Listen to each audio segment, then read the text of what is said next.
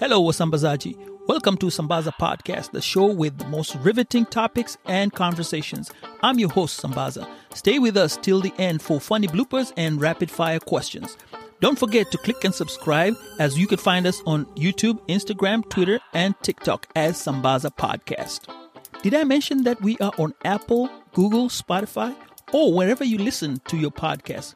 With that said, Wasambazaji, let's get this show started. Here we go.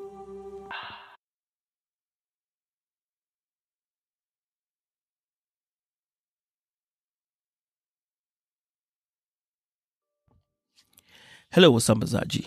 This is day five for the Content Creators Challenge, and we are talking about Kenyan politics. What were we talking about yesterday? Hmm, let me see. Oh, yeah, I remember. Remember, we're going to talk about how the elections were done. When we left off, we were talking about the forms, actually, how the Kenyan elections are done in terms of uh, the electronic. Remember, we were talking about the electronic transmission and how elections are done generally. Okay, so today we're going to talk about how the elections are done generally. The reason I talk about the forms is because of where I started from 2007. In 2007, I remember Mr. Ruto talking to one of the returning officers, and he was talking about a form 34A that was not matching with the form 34B that they had received the agent was put on the spot and he had to go on camera and they interviewed him and he said the results that he had sent in were not matching what the results were. This is what brought the whole problem of the elections and that's how the kenyan system does. So we're going to talk about the kenyan system how they vote. We go to a polling station in the morning. You go and vote. There's a there's a ballot there. It's an empty white transparent ballot and then you put in your forms. The thing with Kenya you only vote once. You have all the all the people that are going to be put in for the ballot that day. We have the president, the senators, the governors, the MPs, the women reps, and um, did I mention them all? Think it's supposed to be about six well, okay. I think I got all of them. So that's how we go to do our voting. So you go in there, you're given all the ballots. They check in your, they, they have a register, actually, a manual register where they check in your names. They see your name, and then after that, you take the paperwork, you go write down who you want, you put a tick, and then you put them in each one of the transparent uh, containers or bins that are there. They are sealed, and then the counting does. First count is the president, then comes the others, blah, blah, blah, and then they finish. But first one is usually the president. So you count one form at a time. So you, the person, after you finish voting, you you have a thumbprint that uh, it'll show on your finger that says you have voted. So you can't go back again because the color will show. It's a dye. You can't go back again unless you go wash. And even if you try to wash it, it'll still show. So then you leave the state. The after you vote, you go back home and hope for the best. Uh, counting happens after everyone has voted, usually at six o'clock when they've turned, everyone has turned in and blah, blah, blah. We all go. I don't like to use blah, blah, blah, but we, I, I'm going to use it like that. So, um, everyone has voted. Collection of the bins comes and you go to the presidential votes. You all count them one by one. Your agents are there. They see how it's being voted. After that, the form is written down. Now, that form that is written down at the polling station is what is called a 34A. Now, the Form 34A is what is told of the results. Then, all the results of the form with everything signed by the agents, your agent sign. So, if it's um, William Ruto, his agent will sign in. If it's um, Raila Odinga, his agent will sign and say it's all correct. And any other who was there will vote and say this is correct. Okay. After that, you take the boxes the returning officer takes the boxes all the way back to Nairobi. From all over Kenya, wherever you are, he has to be in Nairobi with the with the ballots. So when he goes gets there, they are now tallied again. When they're tallied again, now you get the results being put on Form 34B. Those are the, the results that you see at the tallying station, the main tallying station, which is usually Nairobi, because that's the capital. So after they finish tallying those, the form turns into a 34B. Now, when the chairman of the um, election, the IBC, International Electoral Board, comes and says the whole thingy who's won, who's lost, that form now is called 34C. So it goes A, B, C. A is at the polling station, B is at the tallying center, C is when you're reporting it and saying, hey, this is it. And that's it. That's the final form, and that's how we elect our president. So now, remember there was this discrepancy where the 34A and 34B were not matching. This is what caused a whole bunch of issues and made people uneasy. And most African countries become uneasy whenever we go to elections because this is exactly what happens. What happens when the vote leaves the the station, the polling station, to go all the way to the main the main tallying center, and this may, might explain why um, Raila was leading with a million votes, and somehow, somewhere, a million votes appeared from somewhere, and here we were. But hey, that's just a speculation.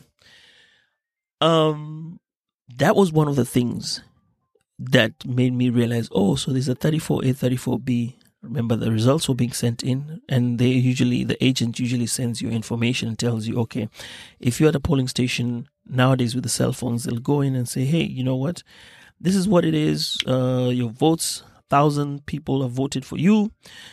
The agent sends a text message to you and tells you the person that uh, will depending on where you are eh, when you're in the tallying center they tell you hey you have a thousand uh, votes from this particular polling station. So when the polling station clerk comes in with every, all the information, the returning officer, they call him a returning officer, when he comes in and gives all that information and they start calculating, you should get a thousand because your agent told you it's a thousand, so a thousand should match what is there. So when that issue of the discrepancy happens, then you see an issue with the electorate people feel that their votes have been stolen because what is counted is not what reaches there and what is tallied on Form 34C. Then there's this issue about the electronic tallying of the votes. So as the votes come in, they're being tallied. Remember in uh, 2017, may he rest in peace, Chris Msando was killed. And this is because of that system, which was going to give all the results accurately and nobody could hack into the system.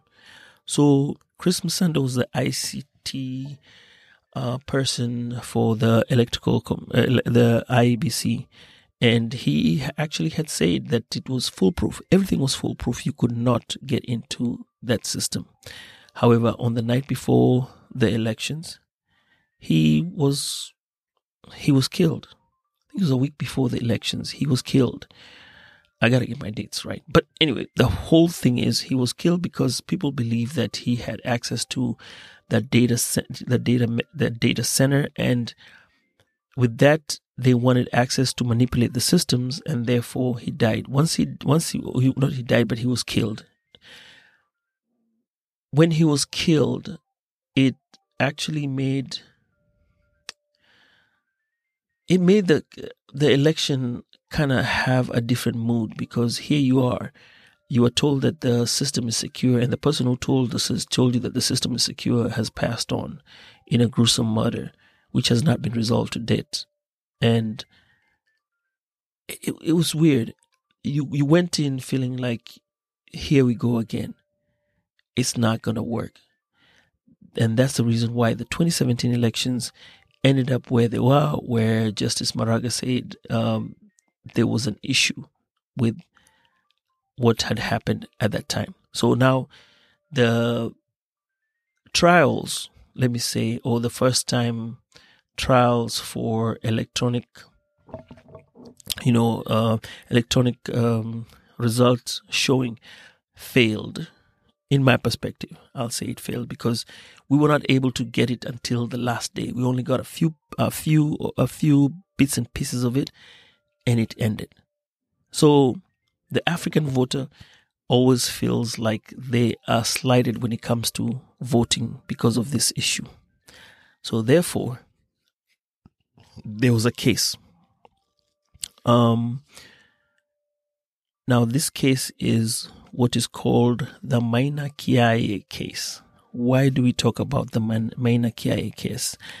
I am going to look into it and I will explain to you what it talks about because this is what leads to, or one of the things that leads to us saying that, or I personally saying that the elections for this particular year were free and fair according to this case. So tomorrow we're going to talk about the Maina Kiais case. I hope you're following me because I've given you how we go and vote and then the electronic system that failed.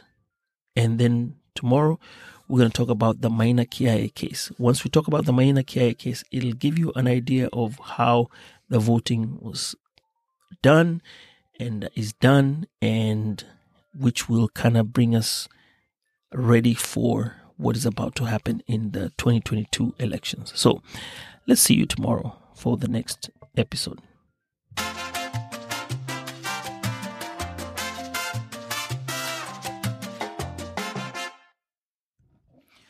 Well, okay, that concludes our show for today. Thank you so much for listening to Sambaza. Stay tuned next week as we'll present to you a new episode.